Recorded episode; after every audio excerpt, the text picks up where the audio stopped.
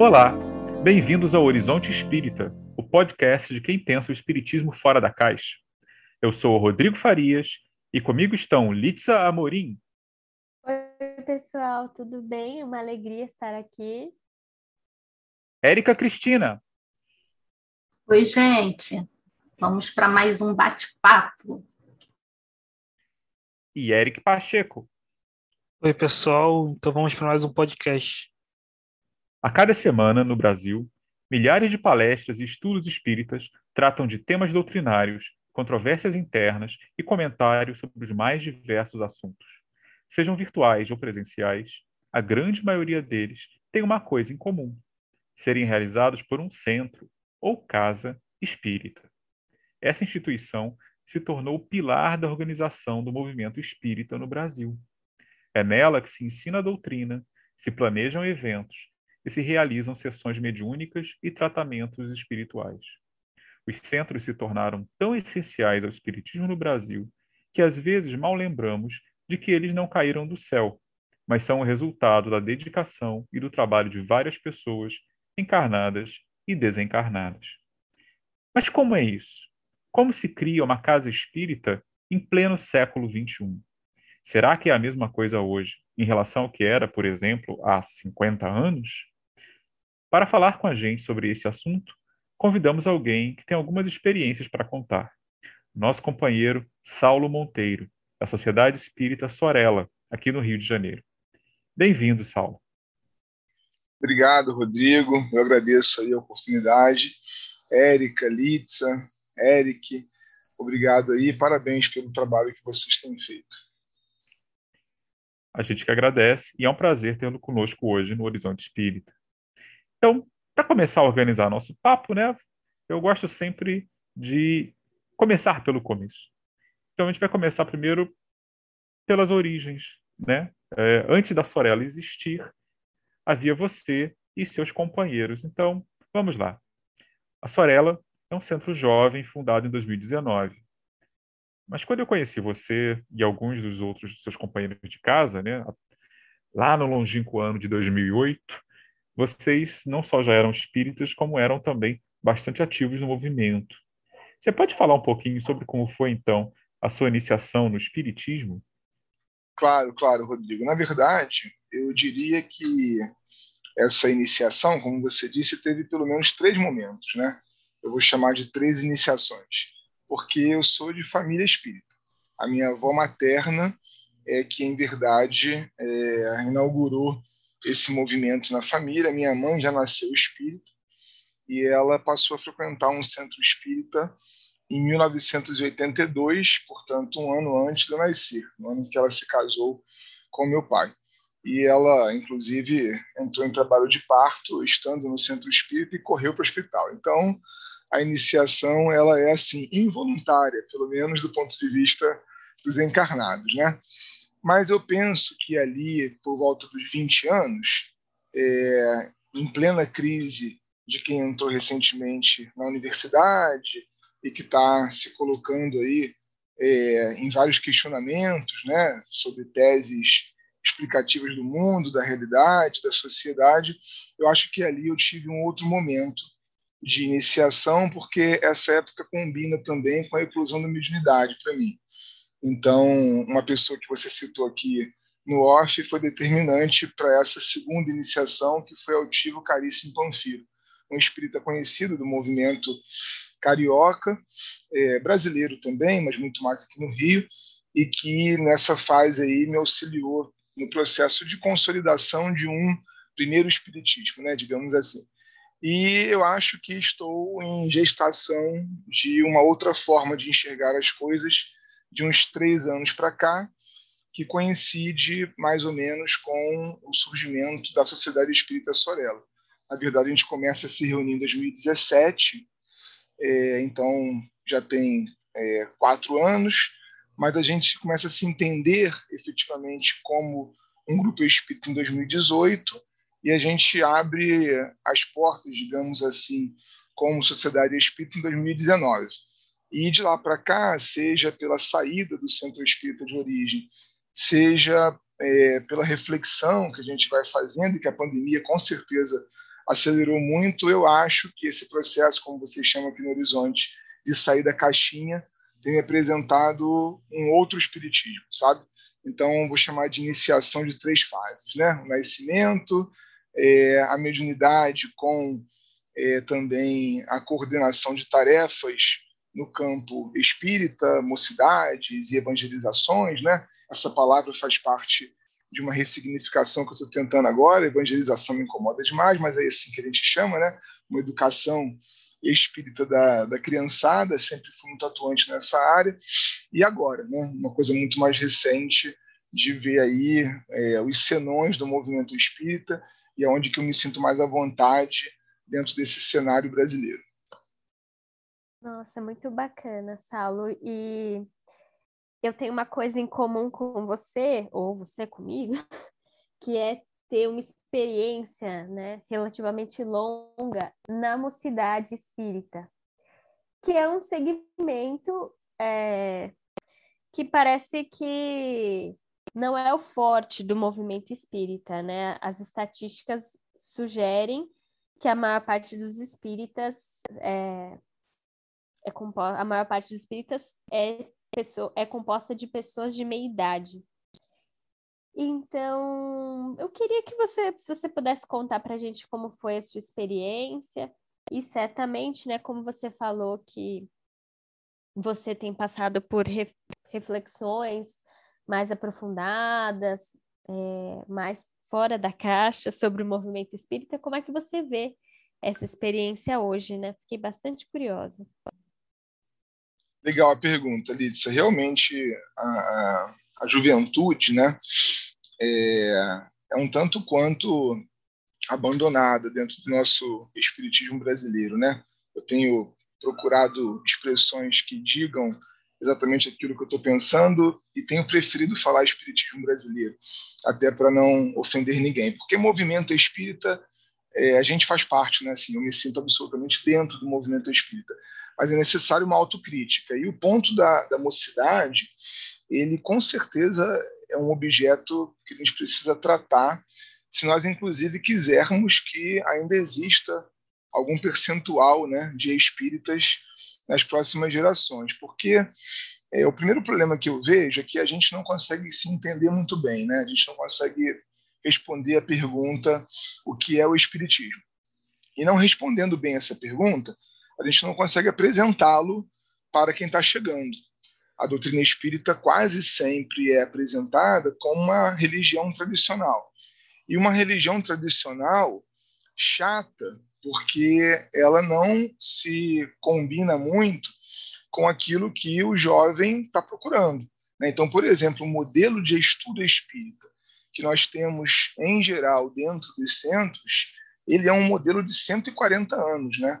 As reuniões públicas, os cursos, é, as rodas de estudo, elas não se adequam à contemporaneidade. A gente não aprendeu muita coisa é, em termos de atração do público que está consumindo isso no resto da sua vida. Né? Então, é, a galera está na academia procurando cada vez mais vozes diferentes né? E, e, discursos que se completam cada vez menos tendo gurus e papas que dizem que é certo e errado.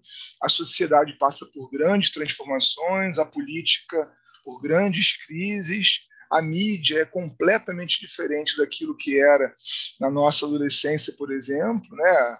Eu imagino que a gente aqui esteja mais ou menos numa mesma faixa etária, então a gente estava nessa hora de uma sexta-feira, talvez no ICQ, né? Há alguns anos atrás, e a galera hoje tem outras ferramentas na palma da mão que o espiritismo brasileiro não soube, não soube cooptar. Né? A gente é, é não se integrou a essas plataformas e a gente não soube apresentar o espiritismo para essa galera. Ao contrário, a gente deseja que o jovem se adeque aos tipos de reunião de estudo que tem, como eu disse, um século e meio quase. Então eu vejo muitos problemas nesse sentido é, de como a doutrina se apresenta. Mas me parece que essa é uma segunda pergunta. A primeira que eu mencionei mais cedo é o que é a doutrina espírita. Né? A gente abrindo mão da ideia de Kardec de ciência de observação, a gente é, é, se segurou na única tábua possível, que era a religiosa. E a gente se tornou um movimento muito dogmático. Né? O espírita brasileiro, em geral, ele é conservador e é dogmático. E essa galera que está escrevendo no Twitter, todos, não vai ficar no centro espírita quando alguém, por exemplo, se recusa a tratar as questões da sexualidade, temas que são tabus, né? no centro espírita. Quando alguém diz que conversar sobre espiritismo e política não pode, né, que são assuntos que não se misturam. Quando alguém diz que aquilo é daquele jeito, pronto e acabou. Eu lembro de uma experiência que talvez tenha sido é, é um pouco anterior, né, a essa época em que o Rodrigo e eu nos conhecemos, ali por volta de 2004, 2005, a Mocidade Espírita, né, é, que eu coordenava nessa época, é, com a minha esposa, inclusive, o Rodrigo talvez se lembre dela, e nós nos conhecemos nesse ambiente de mocidade espírita, ela começou a surgir em 2004. A gente já tinha alguma experiência de evangelização, de grupo jovem, mas a gente queria fazer uma revolução no sentido do espaço de convivência. A gente se incomodava muito com aquela ideia que nos apresentaram desde cedo de que o centro espírita é uma oficina, é uma escola e é um hospital, né? Porque se a gente pensar bem, todos esses espaços eles são muito frios, né? Muito objetivos. A gente vai na escola para alguém dar aula para a gente, a gente vai na oficina para trabalhar, a gente vai no hospital para ser cuidado também por alguém que não sabe nosso nome, precisa olhar numa é, é, num prontuário, né? E a gente não queria isso. A gente queria um espaço de convivência em que o jovem pudesse estar ali desobrigado a estar ali, né? Que ele pudesse estar ali não para ganhar, sei lá, uma varanda em nosso lar de frente para o Rio Azul, né? Quando ele desencarnasse, essas coisas da barganha é, é, clássica, né? Cristã, que a gente transportou para o espiritismo. E nesse ambiente de espaço de convivência, estava lá no momento de reunião, chegou a hora do passe. Aí você imagina, Rodrigo, o, o médium diante de um jovem de 16 anos, talvez, o Gustavo tivesse naquele momento, e o Gustavo estava de boné. E o médium falou para ele: Olha, você precisa tirar o boné para tomar o passe.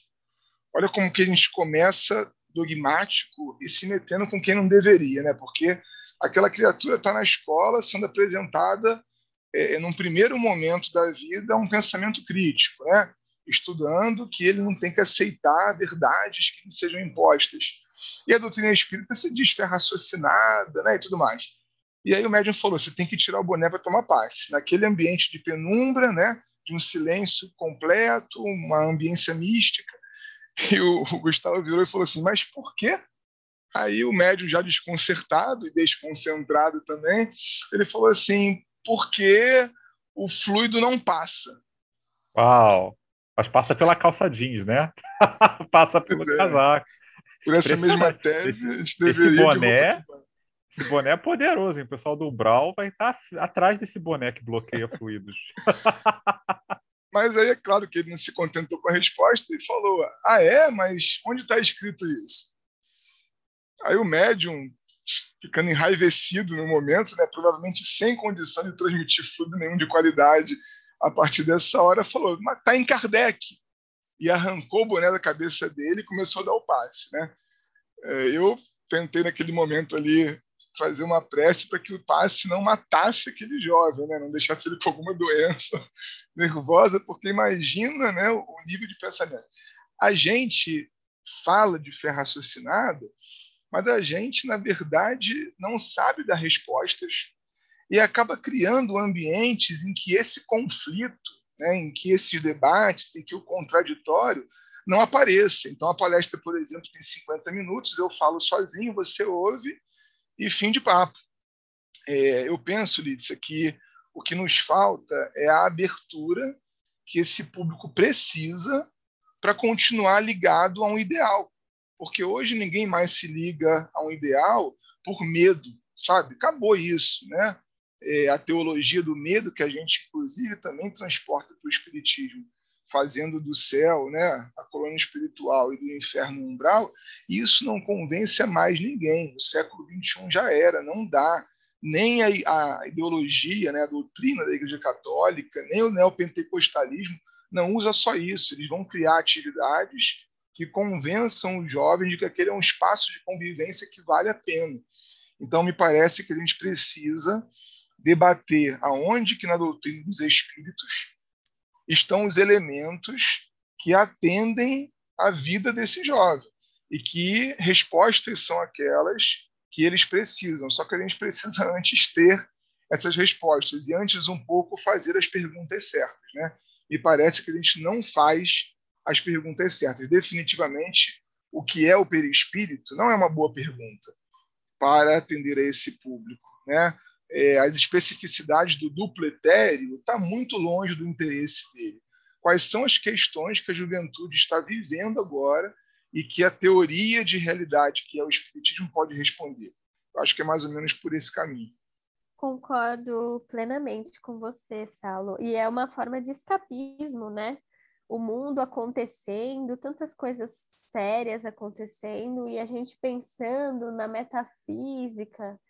É, não que a metafísica não seja importante, mas quando ela se desvincula né, da nossa vida, fica um, um exercício diletante, né? É, e eu adorei essa, essa dicotomia que você coloca, né? Não vamos fazer do centro oficina, escola ou hospital, que esses modelos que a gente conhece são bem hierarquizados, né? É mais espaço de convivência. Só para um brevíssimo comentário, né? O primeiro centro que eu tomei parte, que era Ramatiziano, aqui no Rio, é, quando a gente ia tomar passe, não apenas a gente tinha, tinha um passe pela frente, como pelas costas, né? Como você tinha que tirar objetos metálicos também. E isso ainda é praticado em alguns centros. Tudo bem que o meu é, era um pouco mais heterodoxo, eu descobri depois. Né? Mas, assim, a, a, alguém deveria um dia fazer um levantamento antropológico das variedades do passe espírita aqui no Brasil né, e espírita no sentido abrangente, né, essas, essas práticas que são adotadas e, e que variam bastante. É, é, realmente uma coisa muito, muito curiosa. Isso que a Litsa fala da hierarquização é um outro ponto que também é, não passa mais né, na garganta de ninguém. Todos os espaços em que esses jovens estão, eles são ouvidos ou eles derrubam tudo para serem ouvidos, né? E o centro espírita, em geral, ele é tão verticalizado que não se consegue nem chegar, muitas vezes, até aqueles que fazem o espaço acontecer, né? Então, acho que é um elemento que agrega isso tudo que eu tenho pensado, Lídia, isso que você falou, realmente é, os espaços de poder, né, que são constituídos em muitos ambientes espíritas, é, provavelmente é uma outra realidade que expulsa o jovem que está sendo é, educado numa horizontalidade, né? A gente como pai e mãe, é, a gente está lendo um monte de coisa e oferecendo aos nossos filhos ambiente cada vez mais de troca. E ali ele não tem um ambiente de troca, ele não pode nem questionar. Realmente não dá para ficar, né? Saulo, eu fiquei curiosa agora, um pouco como essas inquietações, né, que parece que começaram a aparecer na sua cabeça, como é que isso está sendo feito na prática, para se está tendo algum movimento seu no sentido de modificar esse tipo de panorama, tendo em vista né, que você participou da fundação de um novo centro, depois de estar é, durante muito tempo num outro, numa outra casa, não é isso? Então, eu gostaria de saber as suas motivações, como é que foi essa, essa decisão de participar da fundação de um novo centro espírita e se tem parte dessas inquietações aí que você trouxe para a gente agora há pouco, nessa, nessa sua decisão. Tem sim, Érica, tem sim. Na verdade, é, acho que toda migração ela é motivada né, por um incômodo, uma inquietação. É, na verdade, pegando até um pouquinho da, da perspectiva demográfica, né, que na geografia a gente estuda, é, existem pontos de atração e pontos de repulsão, né, quando uma criatura resolve sair do seu lugar de origem. E não é diferente quando a gente está vinculado a uma instituição. Então, as inquietações eram muitas, no sentido é, em que a Litz nos fez lembrar, né, o ambiente pouco horizontalizado, onde é, a mediunidade, principalmente, que é o meu, meu calo, é, fica numa circunstância bastante. É, não quero ser ofensivo né, às práticas em geral que a gente adotou no Brasil, mas a mediunidade no Brasil ela é algo bastante dogmatizado, né? em que a gente foi acostumado a dar atenção e a dar crédito a médiums exclusivamente pela antiguidade, né, ou pelo posto em que aquela criatura humana que parece ser infalível está em substituição a alguém que ali estava e que era sensacional, né? Os centros espíritas eles muitas vezes são controlados quase como se a gente estivesse tratando de uma monarquia, né? Então famílias vão é, é, passando de pai para filho a direção de determinadas tarefas, é, muita coisa em termos de controle humano desse processo mediúnico também existe. Então, é, eu vim de um lugar, para vocês terem uma ideia, em que, por exemplo, existiam, em termos de grupos de atendimento fraterno espiritual, é, 40 e poucas salas de trabalho. E isso são muitos centros espíritas dentro de um só, né? Aquela é, perspectiva de Kardec, de um lugar pequeno, onde todo mundo pudesse se conhecer é, e, de alguma forma, manter é, o feixe de varas, se perde quando é, a casa espírita é muito grande. Né? Hoje eu estou plenamente convencido, sabe, Eric, de que o futuro do, do espiritismo, pelo menos aqui pelo Brasil, não tenho condição de avaliar em outros lugares, se houver futuro, o futuro é em grupos familiares, é, em instituições bem pequenininhas, em que a gente possa olhar no olho, em que a gente possa se abraçar, em que a gente possa saber dos problemas uns dos outros, em que a gente possa ser amigo, né? Porque um grupo mediúnico, é, isso está em todos os espíritas clássicos, né? Delane gosta muito dessa perspectiva e Leon Denis também para fazer dois destaques, mas é, um grupo mediúnico, se ele não for baseado na amizade, ele não vai ter coesão, ele não vai ter espontaneidade que são dois elementos muito fortes. Então, quando a gente vê, e foi a minha experiência, né? quando a gente vê a mediunidade sendo utilizada para controle, né, numa perspectiva é, é, que deve dar, inclusive, muito pano para manga, né, de repente deixar no ar aí é, para os grupos de pesquisa, né, em que o Rodrigo e companhia têm se metido ultimamente, é, deve dar para a gente estudar a mediunidade no Brasil sob uma ótica é, de Foucault, sabe? Porque a gente é, usa a mediunidade para o controle, para o controle das ideias, para o controle das ações. Então, o principal incômodo que nos levou a essa transferência foi justamente essa, né? Tentar dar alguns passos atrás e ver aonde que a gente se perdeu em termos de uso da mediunidade né, em termos de ferramentas é, de análise crítica é, do processo que é, é, a mediunidade. Então, esse é um incômodo comum do nosso grupo. Nós não somos muitos, né? Na verdade, a gente não deseja ser realmente é, muitos e a gente foi percebendo que havia realmente bastante coisa a mudar e que o espaço que a gente estava não se permitia né, a essa mudança. As estruturas eram, são né, muito conservadoras e a gente queria respirar um ar novo é, sob uma ótica espírita verdadeira. Né? Eu, eu, gosto muito, não sei se vocês conhecem, um livreto muito pequenininho do Hermínio Correia de Miranda, que foi publicado pela Correio Fraterno. Na verdade, nem é um livro impresso, né? é, mas é um e-book disponível no site da editora. É, o que desejamos do Espiritismo, ou o que desejamos fazer do Espiritismo. Eu nunca sei se o verbo é, fazer está ali no meio. E o Hermínio, ele depreende de Leon Denis, mas eu é, não tenho conseguido enxergar tudo o que ele enxerga de Denis em Denis. Eu acho mesmo que é uma leitura do Hermínio, uma reflexão do Hermínio, a partir de uma colocação de Denis. Lá no livro No Invisível, Leon Denis diz a seguinte frase. Vejam se vocês vão concordar comigo. É só uma frase e o Hermínio faz uma tese. Né?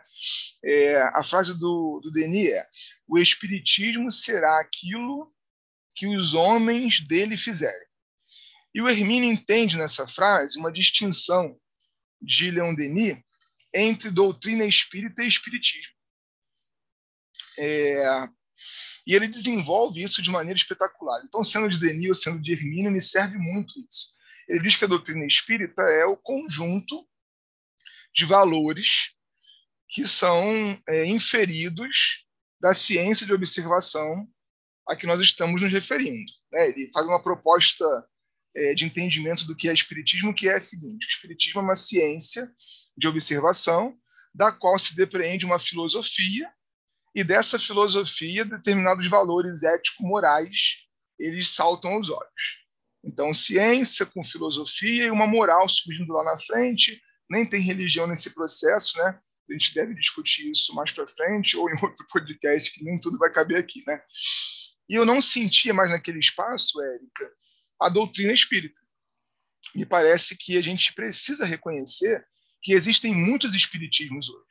A gente tem um, um, uma coisa clichê no movimento espírita, é, quase uma cristalização né, de que a gente precisa unificar. Eu tenho pensado exatamente o contrário. Eu acho que a gente precisa assumir a diversidade, sabe? Não existe, não existirá um único espiritismo no Brasil, porque nós somos muito diversos aqui. E a gente ficar numa ânsia por um protocolo de unificação é perder tempo, é a gente não estudar direito, a gente não ter oportunidade de mergulhar no texto dos clássicos. Hoje não se publica mais no Brasil Delane, Flammarion, Gelei. Outro dia a gente fez um podcast sobre Gelei, o grande livro que ele tem, O Ser e o Subconsciente, as pessoas não sabem quem é, porque a gente abandonou as referências que produziram o Espiritismo. Então, eu fui refletindo ao longo do tempo que o espaço em que eu estava tinha abandonado, por mais duro que seja isso, se foi motivo para mim de terapia por um tempo, é, eu não teria aceito falar disso, por exemplo, há um ano atrás, não teria condições né, é, emocionais, porque foi um divórcio para mim. Eu me divorciei de um espaço que para mim era santo, mas que me demonstrou que, na verdade, não era mais fiel à doutrina espírita. Então, eu fiquei com a doutrina espírita e abandonei aquele espiritismo. Né? E hoje me sinto produzindo uma outra coisa, talvez um outro espiritismo. Nossa, maravilhosa reflexão. É, enquanto você falava, eu fiquei pensando: é preciso mesmo sair da ilha para ver melhor a ilha?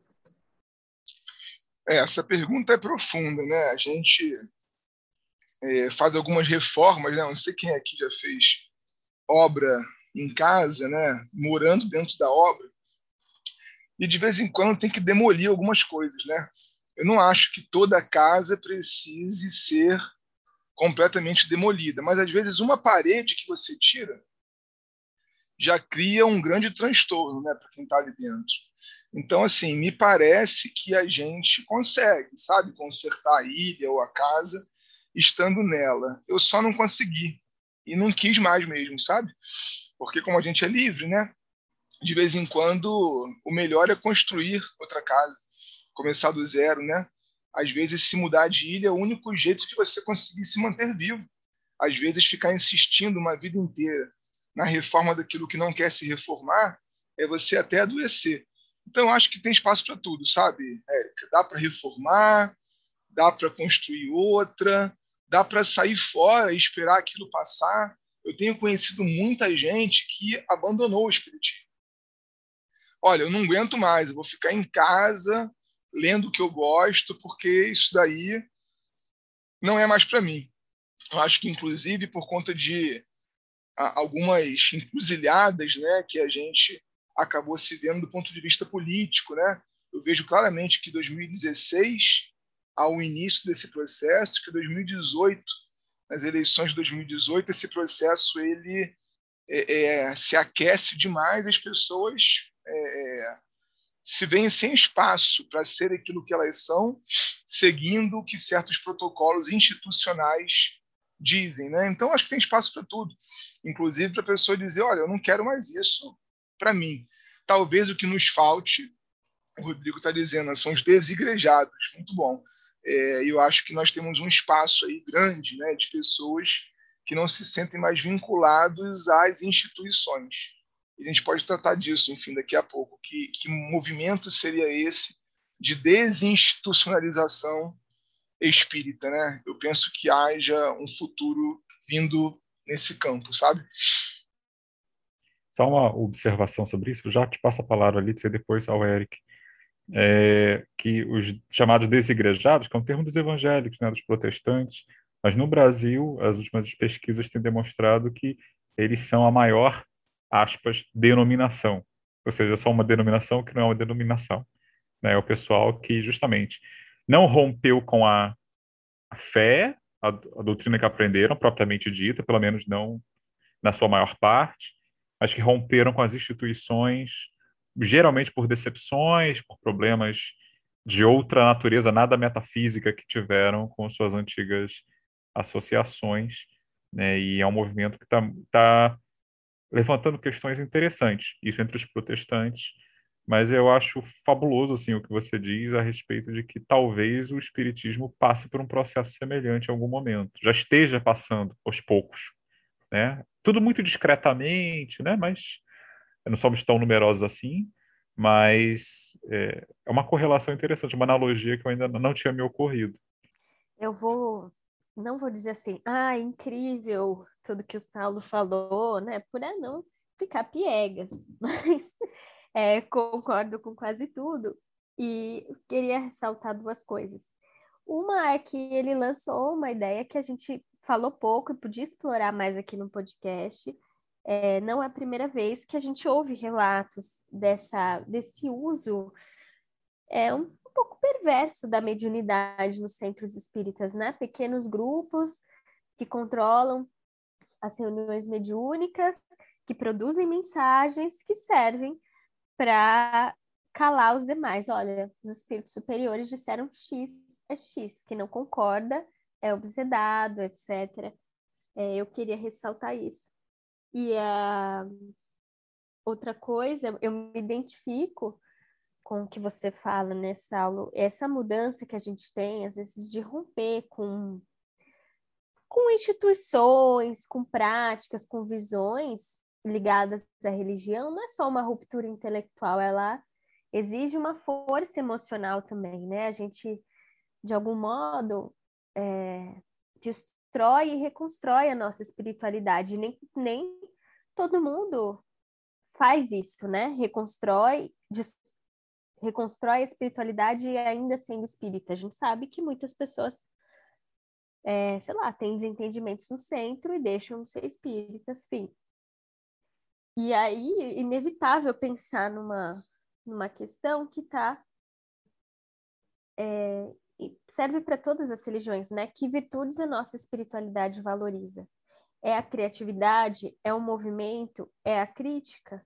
Ou é a obediência e a resignação? Isso é uma virtude que a Igreja Católica coloca para os seus padres, né? É um voto de obediência. E às vezes os espíritas parecem que vão um pouco nessa esteira, né, também.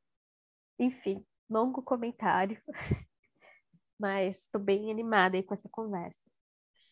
Eu, eu ia tentar, eu estava pensando, não vou falar, não vou falar, porque o tempo está avançando, mas a Lídia me, me instigou de novo, né? Tem uma, uma referência de Denis, eu gosto muito de Leon Denis, né? Vocês devem estar reparando já. É, num livrinho que, na verdade, nunca foi um livro escrito por ele, né?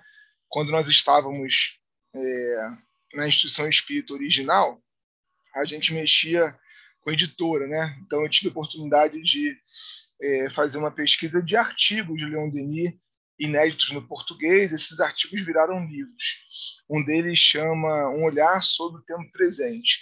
E nesse livro, um dos artigos, se não me engano, de 1921, ele propõe que sejamos duros com as ideias e, ao mesmo tempo, afáveis com as pessoas. Me parece que aí tem uma chave importante em termos de comportamento do espírita, porque isso que, que a Lídia falava é quase sempre justificado é, pela paz, para não ficar um clima ruim, para não quebrar a vibração, a gente não pode discordar. E talvez a gente não saiba discordar, né? Talvez os espaços hierarquizados e verticalizados, inclusive a escola, principalmente ela, né? Falando como, como professor, eu, eu vejo isso, enfim, a gente luta por isso todos os dias. Como ainda é um espaço muito hierarquizado, a gente não foi educado é, para oferecer o contraditório e muito menos para ouvir com impessoalidade a crítica. Né? Então, você quer ver um absurdo em termos de mediunidade, é o médium ficar chateado quando a mensagem que veio por ele é analisada. Ora, a gente deveria ter entendido com Kardec que o concurso do médium é mecânico, aquilo não é meu. Aquilo não foi nem assinado por mim, né? Eu sou um teclado. Eu não sou o texto. Né? Eu sou só um, uma ferramenta. E a gente se dói, por exemplo, quando alguém vai analisar a mensagem pelo médium, quando Kardec nem botava nome de médium, né? Kardec que foi esperto, não tem nome de um médium em nada. E a gente bota o nome do médium maior do que o nome do espírito, e a gente faz do médium um guru. Então, é, acho que uma desconstrução, uma desaprendizagem muito importante do ponto de vista da organização do centro espírita é a gente querer o tempo todo a concordância né? porque a gente não vai encontrar só pares. E talvez seja possível encontrar pares na discordância, porque a gente discordar é absolutamente saudável e necessário para a construção de um pensamento que é progressivo, né? que é outra coisa que a gente parou no tempo. Parece que Kardec é o fim de tudo, quando Kardec é o ponto de partida. Assumir isso é aceitar o novo, é aceitar a outra ideia, é aceitar o jovem, Agora, o contrário disso é fechamento, né? É sete chaves, e aí a gente acaba afastando aquelas pessoas que poderiam ajudar o movimento a se renovar. Né? Saulo, eu gostei do que você falou sobre grupos familiares, né? E Kardec coloca isso bastante na própria revista Espírita. Os grupos familiares são melhor por, por manter a coesão. Inclusive, a gente tem um episódio aqui no, no podcast, o episódio 25, sobre grupos familiares né? E gostei também do que você falou da análise das comunicações, não, né? o médium não pode se se melindrar pela análise da comunicação, porque é, enfim, é totalmente necessário. E eu queria ir para uma, uma questão aqui, indo para a questão 4 da, da pauta. É, muita gente acredita que para começar um novo centro, né, é preciso de um, um médium, pelo menos um, né? Alguém que tenha uma mediunidade ostensiva, né? E como é que foi isso para o Sorella, né, para o Centro Espírita Sorella? Né? Quando esse, essa iniciativa surgiu, vocês tinham a ideia de alguém em particular que pudesse exercer essa, essa faculdade mediúnica? Legal, legal. Boa pergunta. Inclusive, vou fazer uma ponte aí com o que você comentou da fala anterior, porque já havia, sim, né, alguns médiums é, no grupo, atuantes, digamos assim, né? porque, como o Rodrigo destacou no início, a gente é espírita já há algum tempo, participávamos de trabalhos mediúnicos é, na outra casa espírita, e quando saímos né, por aquele descontentamento que eu explicava para a Érica, é, que não era só nosso, a gente saiu junto. Né? Não foi uma saída é, que se deu ao longo de um, um tempo, né? Na verdade, no mesmo momento do descontentamento, enfim, das questões que envolveram a decisão final, um grupo saiu. Mas antes mesmo desse grupo sair, a gente já tinha procurado é, espaço para estudar dois autores que a gente estava entendendo que são abandonados no espiritismo brasileiro, que remetem para essa questão da experimentação mediúnica e da análise das mensagens, que são Palhano Júnior e o Hermínio Miranda, que eu citei já. Né? A gente não tinha encontrado espaço para isso. Então, num ambiente familiar de é, estudo de evangelho no lar, a gente já tinha feito esse movimento de estar estudando junto com alguns amigos aqueles autores ali. Então, quando é, a cisão se deu, é, só nos restava aquele grupo familiar. Né? Então, foi mais por é, ter sido que nos sobrou do que por planejamento. Mas nesse grupo que estava estudando junto esses autores, e é claro que estudá-los é mergulhar no livro dos médios, né? é pegar a pesquisa sobre a mediunidade do Delane, é usar muito no invisível. A gente avançou para um estudo dos espíritas clássicos, né, dos autores espíritas clássicos, e a princípio ficamos ali, naquele ambiente de estudo. Né? Eu acho que a sua pergunta, que me força a dizer que um grupo espírita, gente, não necessariamente precisa ter médiums. Né? Kardec, inclusive, previu já é, a situação e disse: olha, não tem problema, se não tiver médium, a gente vai estudar aquilo que já há de produção espírita. Mas no nosso caso tinha sim médios presentes, e conforme a gente deixou de ter aqueles espaços de mediunidade que tínhamos antes, a gente se permitiu para que nesse ambiente, ainda dentro da casa de um de nós, houvesse comunicação dos espíritos e passou então a ser é, eu falei da palavra evangelização que me incomoda, outra que me incomoda é culto, né? Mas vira e mexe eu falo culto do evangelho. Então o estudo do evangelho ele passou a ter esse ambiente também de comunicação espiritual, e aí uma pessoa trouxe é, o namorado, né, o outro veio com a esposa, apareceu uma criança, e não dava para ficar mais na sala da casa de um de nós. A gente, num primeiro momento, alugou uma sala comercial, depois a gente passou para uma casa, é, que é uma casa residencial, né, transformada em grupo espírita, uma sala, dois quartos, uma cozinha, uma varandinha, que é onde nós estamos atualmente, mas a gente nem deve voltar para lá quando a pandemia acabar, porque o espaço está suficiente no campo das reuniões mediúnicas, mas está pequenininho para os trabalhos que a gente está fazendo no campo social, né? A gente tem um trabalho social, enfim, que depois a gente pode comentar, e lá está pequeno para isso.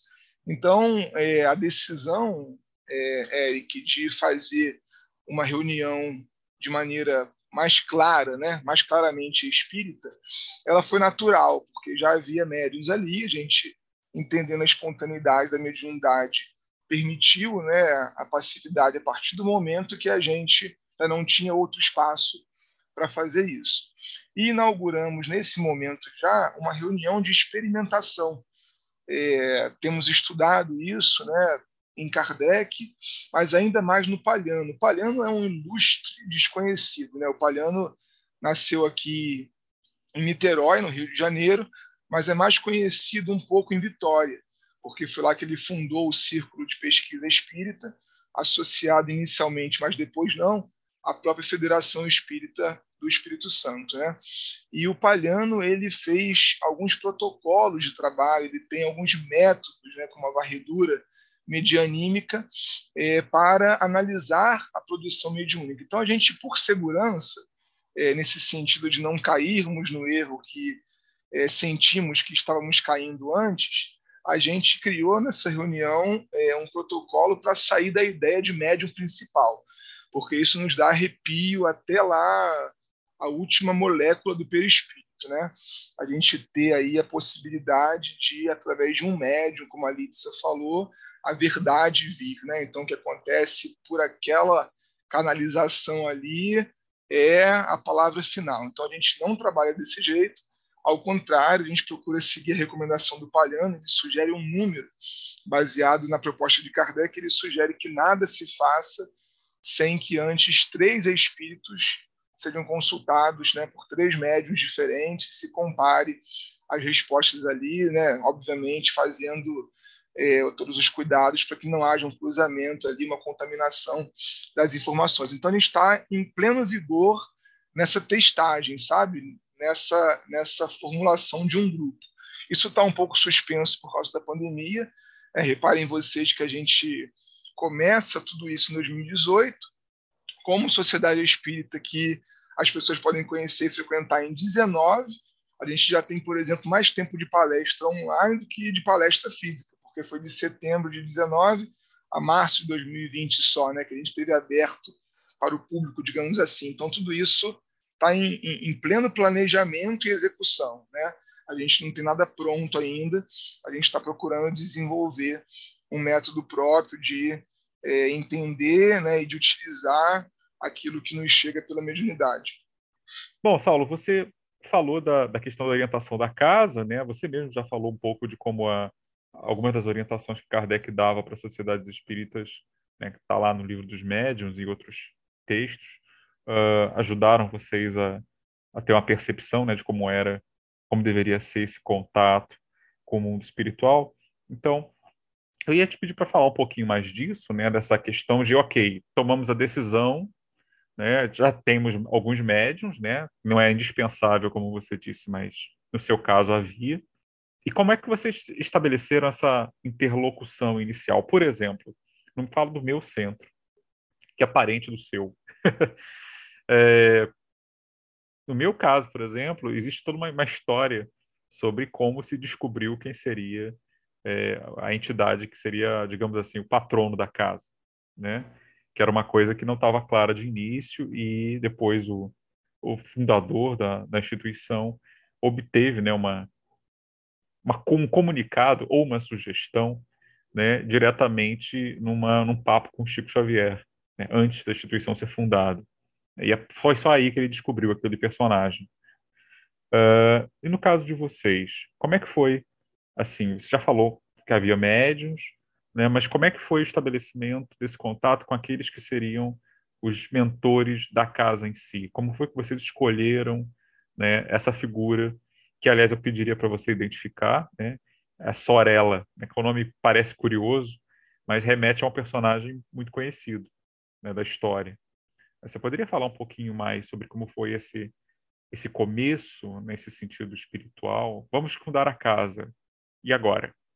Bacana, Rodrigo. Como o podcast é para ser fora da caixa, vou começar com a crítica e depois faço uma digressão sobre isso, porque esse é um outro vício, né, do movimento espírita brasileiro, essa coisa do patrono.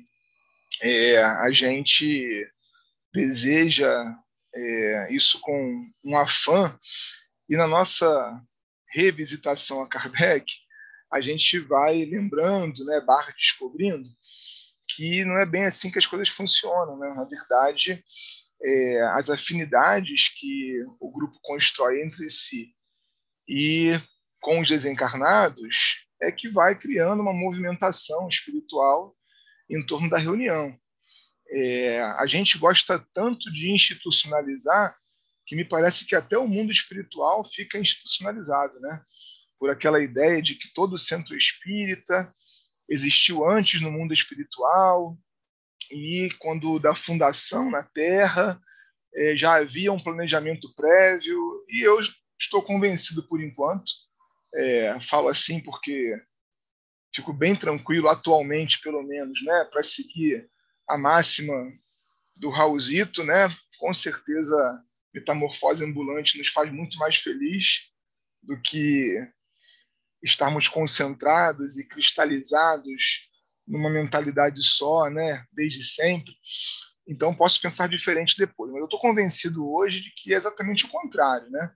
Os encarnados se reúnem com propósitos, é, com afinidades, e os espíritos que se apresentam, eles naturalmente vão é, trazer uma faixa de pensamento, de perspectivas que se assemelham àquilo que a gente está desejando. Então, no nosso caso, é, é, a gente não ficou buscando um espírito que pudesse patrocinar-nos enquanto reunião espírita através da manifestação ostensiva junto a nós. Né?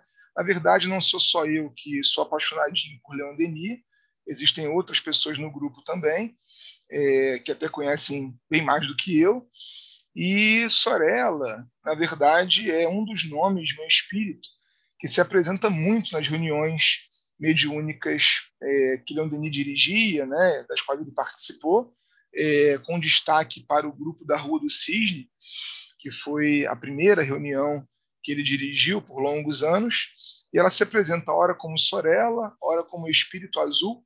Os videntes presentes no grupo diziam que ela sempre que aparecia estava envolta né, numa espécie de manto azul, ou então Joana d'Arc, né, que é o nome ao qual o Rodrigo certamente se referiu, bastante conhecido, né, um nome singular em termos de mediunidade, e a gente fez questão de escolher eh, Joana d'Arc eh, por dois motivos, né, por admiração àquela que Leon Denis admira, e nesse combo aí vai a sua história, né, uma história interessantíssima, porque ela de bruxa, queimada, vai a padroeira da França, então é assim, do inferno ao céu, e essa perspectiva nos interessa muito, e por ser realmente um nome feminino, que por si só já é uma pequena revolução no espiritismo brasileiro. Né? Não sei se todos reparam, se eu que sou chato demais, mas os centros têm nomes de homem, preferencialmente, e os espíritos comunicantes são preferencialmente masculinos também. Né? É muito raro você encontrar um guia espiritual mulher pelo menos na minha experiência espírita, é, os manifestantes é, do gênero masculino são muito comuns, né? E a gente gostaria de dar o nome da casa, é, um nome de mulher, para ser realmente, nesse caso, diferente mesmo. Nem tudo a gente faz só pelo, pelo amor à, à diferença, né? só para ser diferente, mas nesse caso teve essa carga aí mas o primeiro elemento ele contou mais que era a paixão de Leon Denis. Então, os espíritos que é, aparecem em nossas reuniões, digamos assim, né, dando orientações, eles me parecem que estão vinculados a esse sentimento também, sabe? Mas definitivamente não é Joana d'Arc que dirige a reunião de atendimento fraterno espiritual, sabe? Não é Joana d'Arc que se comunica na experimentação mediúnica, dando orientações aquilo que é, entende ser assim ou entende ser assado, né? Não é nesse sentido que a gente encarou é, a, a, patronese, né? Digamos assim, mas como uma inspiração mesmo é, em termos de uso, né? De referência da mediunidade. Há muitas mensagens interessantíssimas dadas a Leon Denis que nos servem de inspiração também no sentido aí da construção, né? é, do centro espírita num modelo de maior espontaneidade, de maior é, vínculo afetivo, né, como é, espaço de, de convivência, né, digamos assim. Eu não sei se o Rodrigo quer complementar é, um pouquinho a pergunta dele, já que eu falei mais da Sorella do que da primeira parte, né? Não, assim, a gente pode ir desenvolvendo ao longo, porque a ideia mesmo é, no episódio de hoje é através de experiências concretas de pessoas concretas, né, é, mostrar um pouquinho alguns casos que podem servir de aspas, um pré-caminho das pedras para quem tiver interesse sobre isso, porque não é um assunto que, na minha experiência, eu vejo sendo muito falado. A gente até vê algumas orientações sobre os centros espíritas do ponto de vista legal, né? É, tem que fazer estatuto, reconhecimento, CNPJ, coisas dessa ordem. Mas, assim, é, é raro você ouvir as pessoas falando muito sobre fundação. Especialmente quando é uma fundação, digamos assim, que no caso de vocês, eu acho que a gente pode qualificar como uma espécie de dissidência, no sentido saudável do termo, né? porque existem aqueles que são. Existem centros que são colônias de outros, para usar uma expressão cara a historiadores, né? e tem centros que são dissidências, né? que são grupos que estavam descontentes com a maneira como as coisas eram feitas e criam uma casa, então, mais conforme ao seu entendimento que eu acho que é o caso do seu. E, particularmente, é o caso que me interessa. é o tipo de caso que me interessa mais do que o centro colônia, porque o centro colônia. É, é, nada contra quem é centro colônia, mas é, eles são geralmente dentro da caixa, muito mais do que fora. A gente está falando aí de um formato majoritário no movimento espírita. Né? E também, e acho que é o, a proposta aqui nossa, é, quando a gente fala em pensar o espiritismo fora da caixa não é só o slogan, é justamente ver aquilo que, é, em alguma coisa, no nosso entendimento, pode ser mais interessante e, e mais avançado, eu estou sendo bem teleológico, né, mais, mais avançado e progressista em relação ao movimento majoritário. Porque o movimento majoritário, como você mesmo disse, e eu concordo plenamente, ele é muito pobre de autocrítica. E às vezes, quando existe autocrítica, é uma autocrítica que peca também por não fazer autocrítica dela mesma. Né? Quem já frequentou comunidade espírita virtual vê as brigas, aí você vê assim, meu Deus, mas são às vezes parecem dois, duas facções de fanáticos brigando uma com o outro, mas ainda são fanáticos. então é, é esse tipo de, de, de, questão que a gente quer levantar. E como o Eric lembrou, né, a questão dos grupos familiares, que a gente já fez um episódio sobre, eu fico muito contente em ouvir que, bom, não, não somos só nós. Né? E alguém, alguém também reparou que é, Kardec dava essa, essa sugestão lá atrás. E, e no, caso do nosso do grupo de familiares, né, eu lembro que nesse episódio a gente tratou muito em cima da experiência paulista, que é representada aqui é, pela Litsa, né, que tem uma experiência com esse tipo de coisa, e conversando com outros médiums também, a gente percebeu que esses grupos existem. Né, e eles têm um papel, são aparentemente parecem ser poucos, mas a, a ideia que eles simbolizam é, é promissora, eu acho, que é uma ideia que é tão velha quanto o espiritismo, na verdade é até anterior. que coisa, né? Pois é, é uma, pois é. uma ideia tão velha que parece novidade em 2021. É.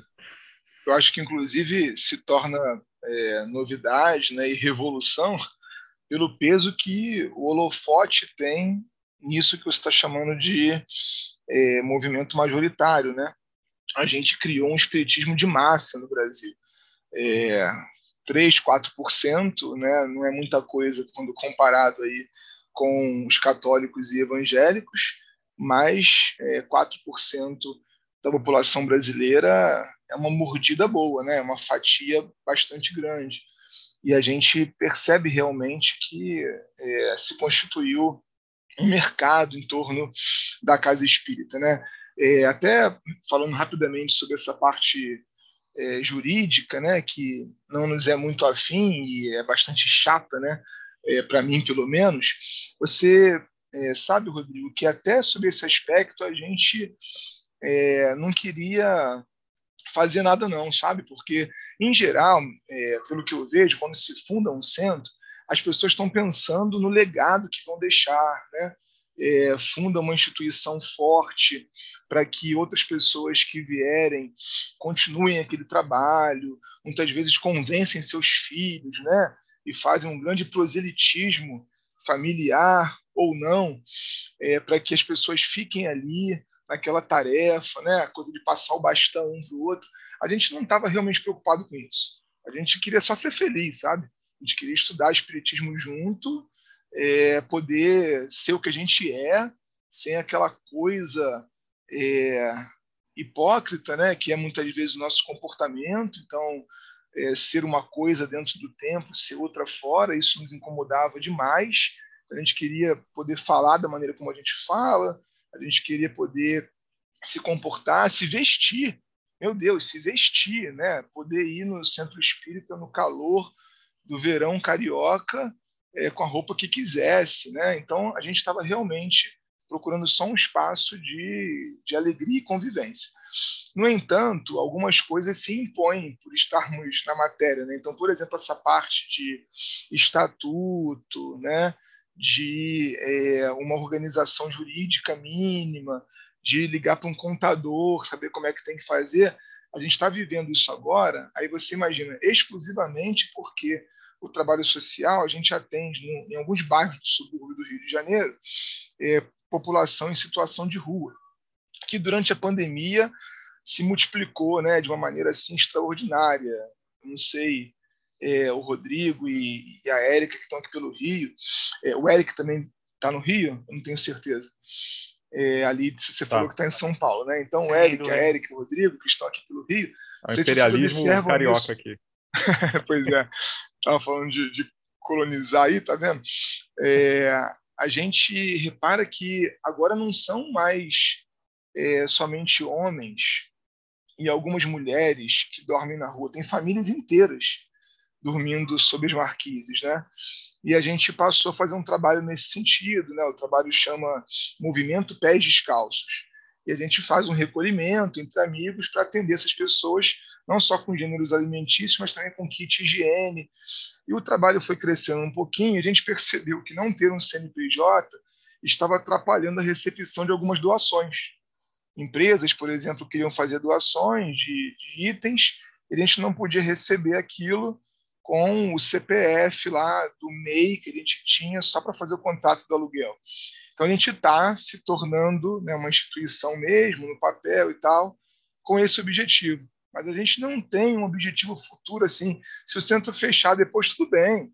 Sabe? Se todo mundo desencarnar, ninguém quiser continuar aquilo ali, se tivesse sido só para gente, tudo bem. A gente não tem uma, uma pretensão, sabe, de marcar na região que a gente está. Não, nada disso.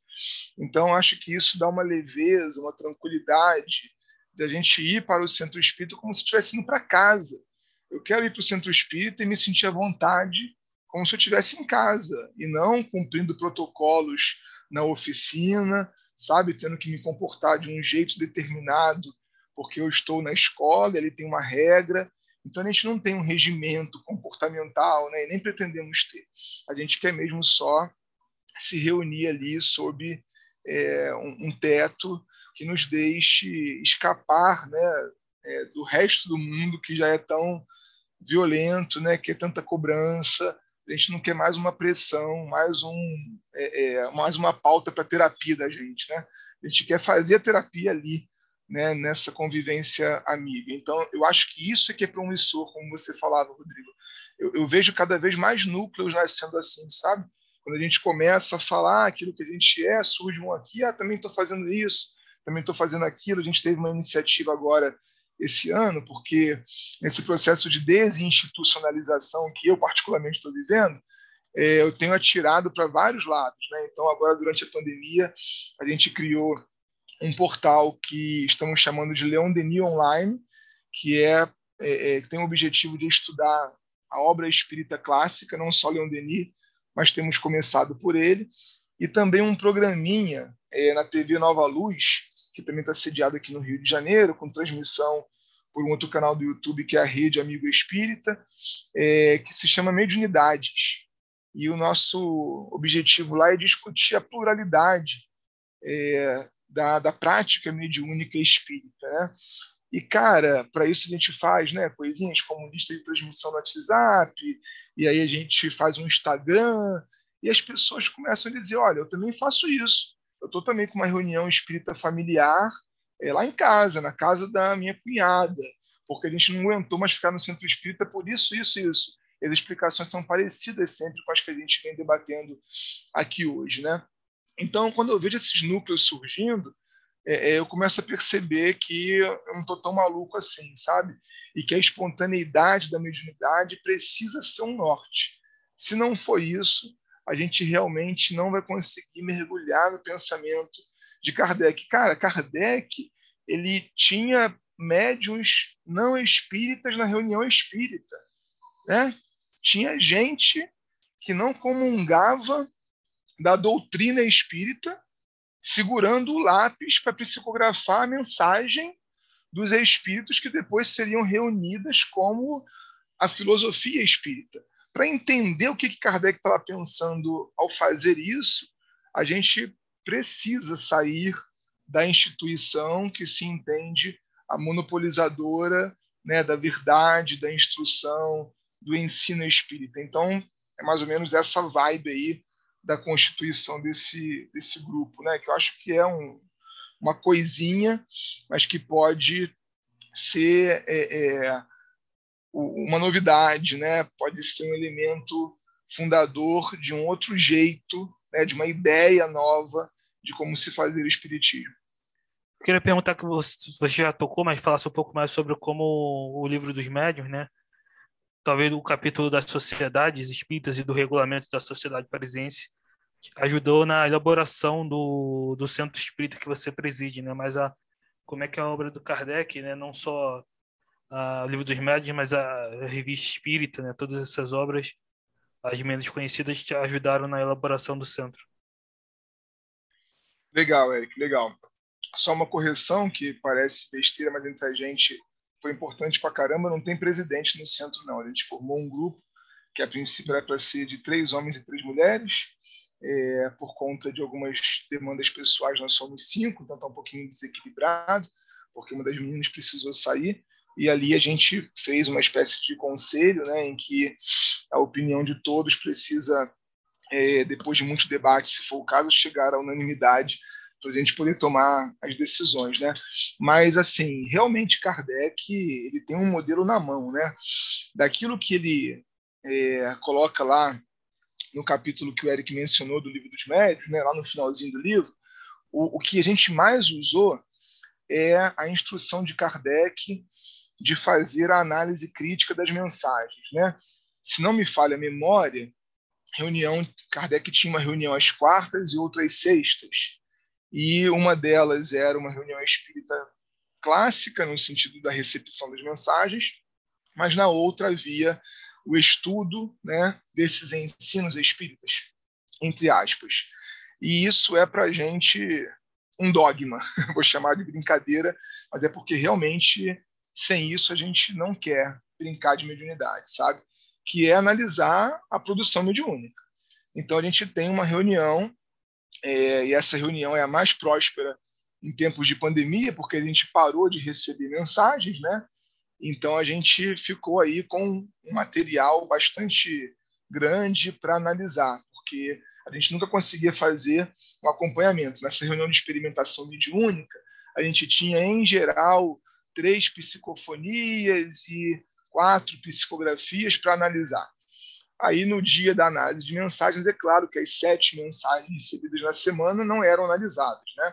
Naquele debate mais caloroso, a gente parava ali na segunda, às vezes na primeira mesmo. Então, tínhamos uma dívida enorme de mensagens para ler e debater. Mas a gente não abre mão de fazer isso. E mesmo sem nenhuma perspectiva de dar publicidade a essas mensagens. Né? Nós não temos a intenção de fazer nada com elas para o grande público. Mas mesmo para que a gente as encare como uma instrução espírita ou não, a gente faz isso. Então esse é um ponto que, obrigado Eric, você me faz lembrar de comentar, que é para a gente assim indiscutível. Daí para frente, eu confesso que é a leitura do Palhano de Kardec que nos inspira mais, né? Porque o Palhano realmente ele é, inova muito em dar para os tempos de hoje, eu ia dizer século XXI, mas não é o caso, o Palhano desencarnou em 2000, mas ele dá uma cara contemporânea para aquilo que exatamente como Kardec fazia não é possível mais. Né? O controle universal do ensino dos espíritos com o WhatsApp é, já fica mais complicado, né? no sentido do isolamento dos médios.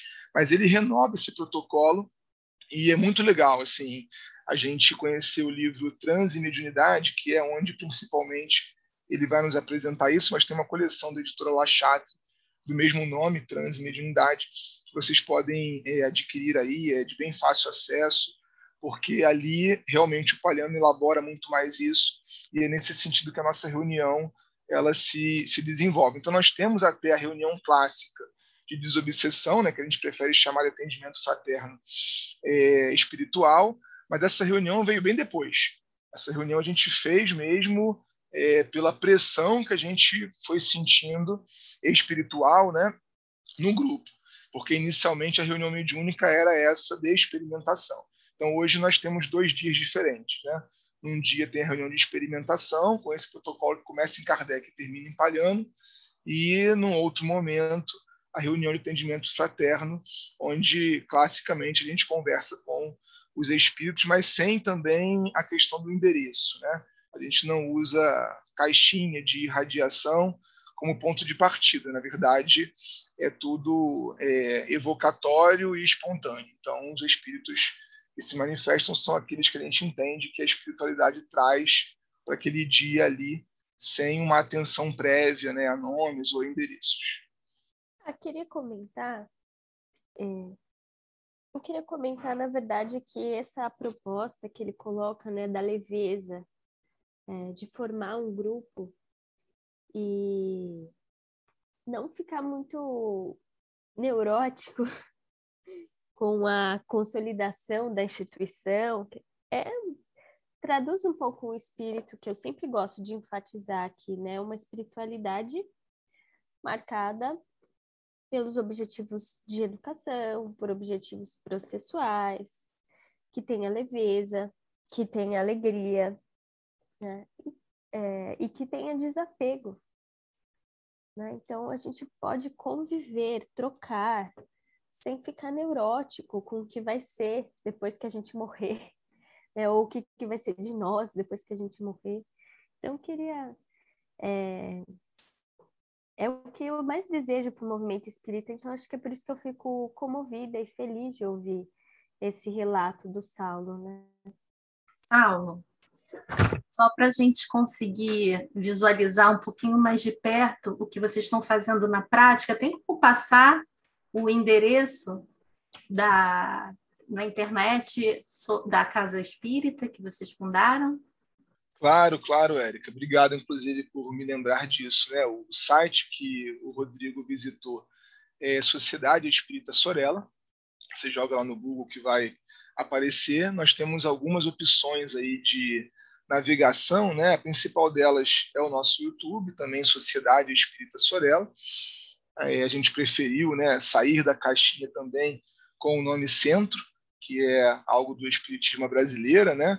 E voltar para a ideia de sociedade, de convívio, de diálogo, de trânsito. É... E no YouTube nós temos uma iniciativa que é o Sorella Cast. Então nós temos sete séries de episódios semanais, um conjunto sai às quartas, outro às sextas e outros domingos. Isso está presente nos agregadores né, de podcasts aí em geral e numa playlistzinha lá do nosso YouTube. No Instagram, nós também temos lá Sociedade Espírita Sorella. A gente procura é, manter o perfil ativo aí com o nosso tempo, né? É, procurando comentar e, e desenvolver assuntos é, correntes.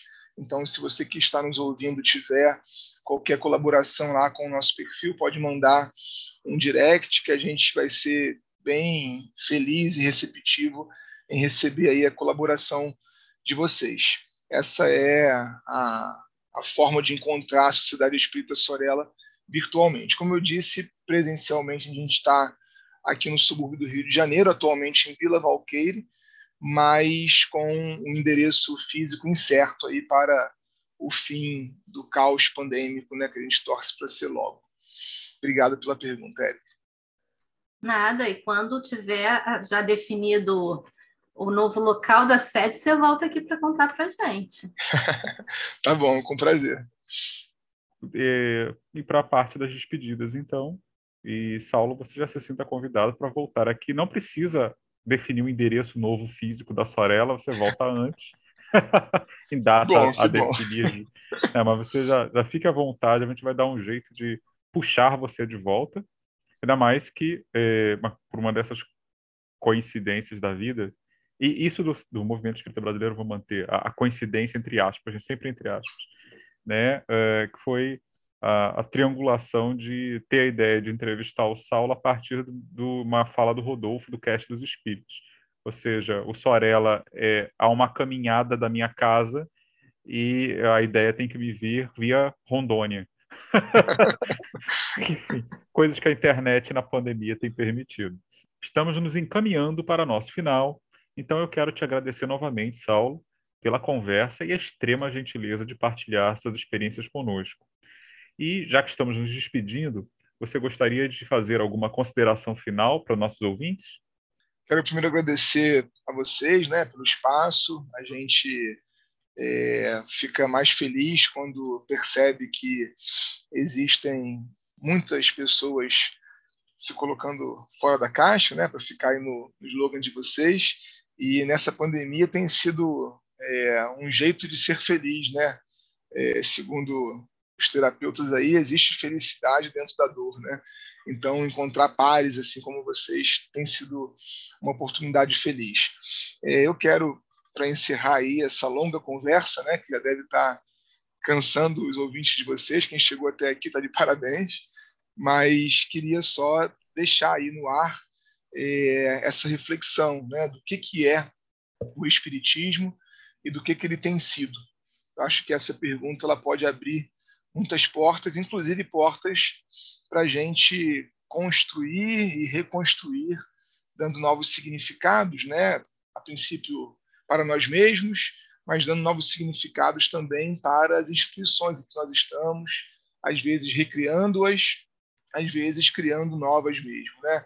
Eu quero lembrar é, nesse fechamento da Ivone, que talvez tenha sido aí a maior crítica é, e profeta do problema que a gente vive. Né? Na autobiografia da Ivone, que em livro está lá no A Luz do Consolador, mas que também foi publicada na Reformador é, ao longo de alguns números. Eu não saberia citar os anos, mas se você procurar o livro A Luz do Consolador, ele está aí facilmente na internet, no Kindle também. Ele é gratuito, você consegue baixar com tranquilidade. Ela faz severas críticas àquilo que ela dizia que se tornaria um movimento espírita de palanque, né? E ela com certeza estava profetizando os problemas que a gente teria no caminho aí dos congressos, seminários, workshops e coisas piores do que isso, né? Que a gente possa voltar àqueles e aquelas que importam para a gente poder separar aí o joio do trigo. Isso não é para criar confusão, né? Até porque as pessoas a gente vai procurando tratar com afabilidade e doçura, mas como a Lídice nos lembrou, sem obediência e resignação cegas, né? Porque isso era um outro tempo. A Ivone fazendo essa crítica, ela diz: se a coisa continuar assim, nós seremos um neocatolicismo. Com todo respeito à filosofia, à doutrina católica, cá estamos nós, né? Neocatólicos, como Rodolfo é, gosta de lembrar, talvez neopentecostais também. Uma mistura aí de teologias que só o Espiritismo a brasileira conseguiu reunir. Né? Então, a dica, se é que eu posso compartilhar alguma coisa que eu tenho lido e vivido, é dê um passo atrás para avaliar se o nosso presente te agrada, porque tudo bem também, né? Tudo bem se você estiver feliz com o seu atual momento espírita, com o seu presente espírita. Mas se não estiver feliz, ó, tem jeito, viu? Tem jeito e a gente pode reconstruir as coisas. Obrigado, Érica. Obrigado, Rodrigo, Litsa. Eric também, e a todos vocês aí que tiveram paciência de nos ouvir. A gente que agradece, Saulo. Bom, conversamos no episódio de hoje com Saulo Monteiro, da Sociedade Espírita Sorella do Rio de Janeiro. Participaram deste debate Eric Pacheco. Muito obrigado, pessoal. Muito obrigado, Saulo. Foi excelente. E pessoal, lembra de compartilhar, uh, seguir nas redes, o Horizonte, também o Sorella, né? E muito obrigado mesmo. E também Litz Amorim. Muito obrigada, Saulo. Adorei nossa conversa e muito obrigada aos nossos ouvintes, nossos e nossas ouvintes. Espero que vocês tenham gostado tanto quanto eu desse episódio. Érica Cristina. Saulo, obrigada, viu? muita coisa essa cabecinha aí pensa fora da caixa. Vale a pena, viu, ouvintes, vocês conhecerem o espiritismo à brasileira. Nossa. E este que vos fala, Rodrigo Farias. Até nosso próximo encontro no Horizonte Espírita, o podcast para quem pensa o espiritismo fora da caixa.